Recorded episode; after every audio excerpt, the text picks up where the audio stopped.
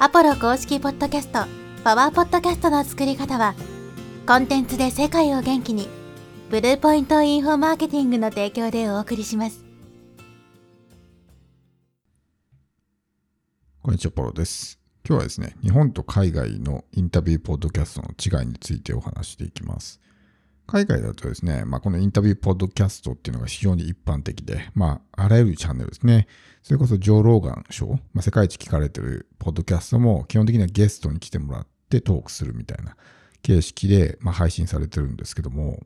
まあ、このインタビューポッドキャスト、僕が聞いてるものもですね、結構このインタビュー、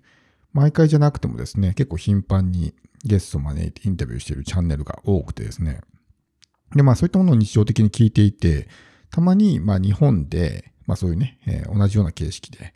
ゲストを招いてインタビューしている番組を聞くとですね、ちょっとなんかこう違うなっていうふうに感じたので、えーそこをですね、今日はお話していきます。どっちが正しい、どっちが間違ってるっていうものではないと思うんですけど、まあどういうふうに違うと思ったのかということをですね、お話していきます。ちなみにこのインタビュー形式というのは、ホストがいて、ゲストを呼んで、まあいろいろ質問してね、インタビューするっていうのはインタビュー形式で、例えばホストが2人いて対談するみたいな、そういったものとはまた違うので、ゲストというのはね、えー基本的にまあ一回こっきりというか、毎回変わるのがゲストで、複数人で配信していて、毎回同じメンバーがね、レギュラーで登場するっていうのは、これはインタビューではないので、まあ、そこの違いだけね、事前にお話しておきますけど、この日本と海外のインタビューのね、番組を聞いていて何が違うと思ったのかというと、海外だとですね、ゲストが喋るのがもうほぼ9割なんですね。ホストはただひたすら黙って聞いてるだけみたいな。例えば、1時間の番組があったとしたら、もう50分ぐらい、下手したら55分ぐらいはずっとゲストが喋ってるわけですね。で、このゲストっていうのは何かしらの分野の専門家、まあそのチャンネルのね、コンセプトとかにもよると思うんですけど、マーケティングに関するチャンネルであれば、まあ、マーケティング関連の専門家。まあ、広く言うと、例えば、ストーリーマーケティングとかね、ブランディングとか、まあ、そういう専門家とかも全部同じようなジャンルに属しているので、まあ、そういう人たちが番組に来ていろいろお話をしたりとか、脳科学の専門家が来たりとか、まあ、そういったね、えーいろんな派生するようなテーマに関しても専門家が来てしまうと。要するに専門家、エキスパートなんで、リスナーにとってもね、プラスになる情報が多いわけです。で、日本のインタビューのポッドキャストの番組を聞いていて感じたのはですね、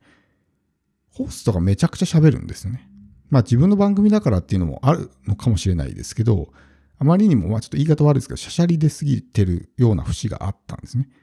だからやっぱりインタビューってのは基本的に専門家に来てもらって、その人の持ってる知識、経験っていうのをシェアしてもらうための場なので、あんまり別にホストの話を聞きたい回ではないですね。ホストの話を聞きたい場合は、まあホストがただ一人で喋ってるだけみたいなエピソードを作ればいいわけであって、インタビュー会っていうのは基本的にもうゲストが主役なんで、ホストがただ黙って聞いて、時折質問をして、まあ相手からね、いろいろこう引き出すっていう役割が、まあホストなわけです。だからここただのおしゃべりになっちゃうと、まあ複数人で配信しているようなね、まあ対談形式というか、まあそういったチャンネルと変わらなくなってしまうわけですね。だからこれがすごく、なんか違和感というかね、えー違うなっていうふうに感じたのがこのポイントです。そして、そのインタビューするゲストですけども、まあ、海外っていうのはもうこう、ポッドキャストが一個のビジネスみたいな風になってるので、それこそその、インタビュー相手とのマッチングサービスがあったりとかするぐらい、もうそういうね、えー誰をインタビューするのかみたいなものっていうのは、ちゃんとこう仕組みができているわけですけど、日本だとですね、やっぱりこのインタビューする相手っていうのは、結局その配信者の知り合いとか友達とかね、えーそういう交友関係に限られた人がゲストに来るみたいな感じになるんですよ。全くその絡みのない人を専門家だからゲストで呼ぶみたいなことってのは、まあ、ほぼほぼなくて。ってなると、その人の身近な人たちばっかりがゲストに来て、で、それが、例えばすごく何かの分野の超エキスパートとかであればいいんですけど、そうでない場合っていうのはね、まあ単なる内輪話だったりとか、ちょっとした何かしらのね、活動しているぐらいの人になってしまったりするんで、やっぱりリスナーのですね、得られる、まあ情報っていうものもあんまり価値が高くなかったりするわけですね。だから、まあインタビューっていうのはすごく有効ではあるんですけど、そこの使い方ですよね。インタビューすれば何でもいいっていうもんではなくて、やっぱり基本はリスナーが喜ぶようなもの。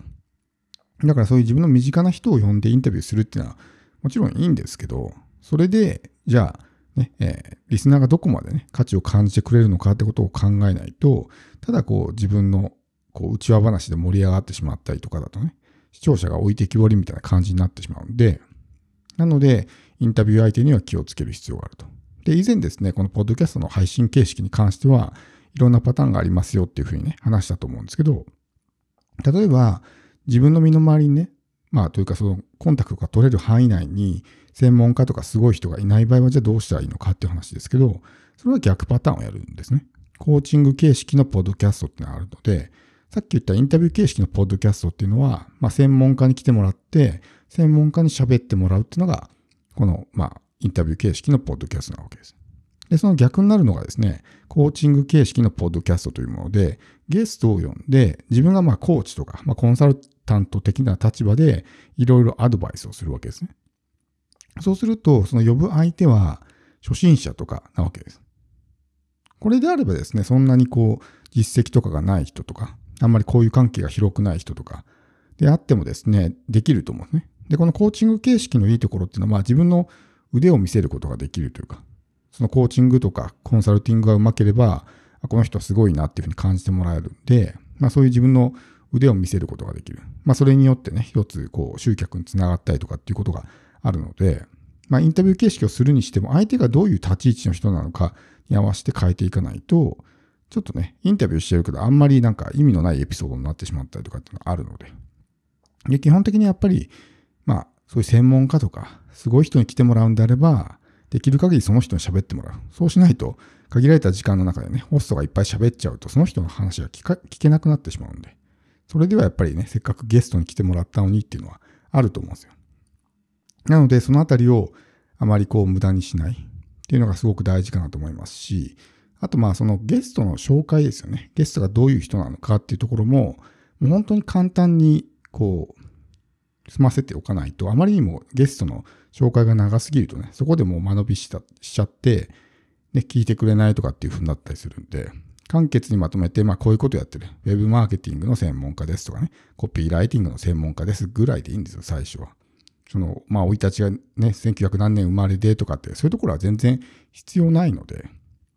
そういうのがもし伝える必要があるんであれば、本編で伝えていけばいい。こう、ポッドキャストの重要なところっていうのは、やっぱりこの最初の出だしなんですね。まあ、再生開始してから1分ぐらい。1分から1分半。ここの間の話がつまらない退屈とか、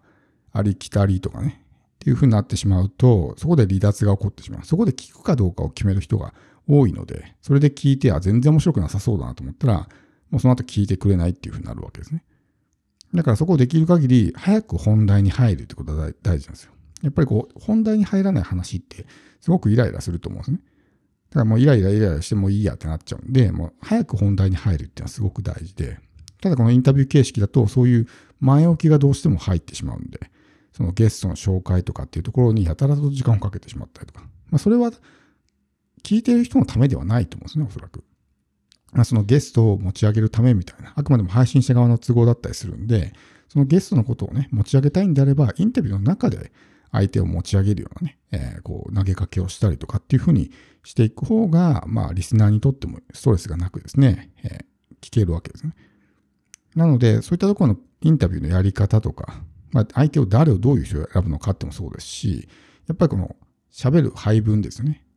だからこう、ラジオみたいな意識でやっちゃうと、ラジオだと、おそらくその、まあ、パーソナリティのね、番組だから、やっぱパーソナリティが喋んないといけないってもあると思うんで、まあ、ホストがね、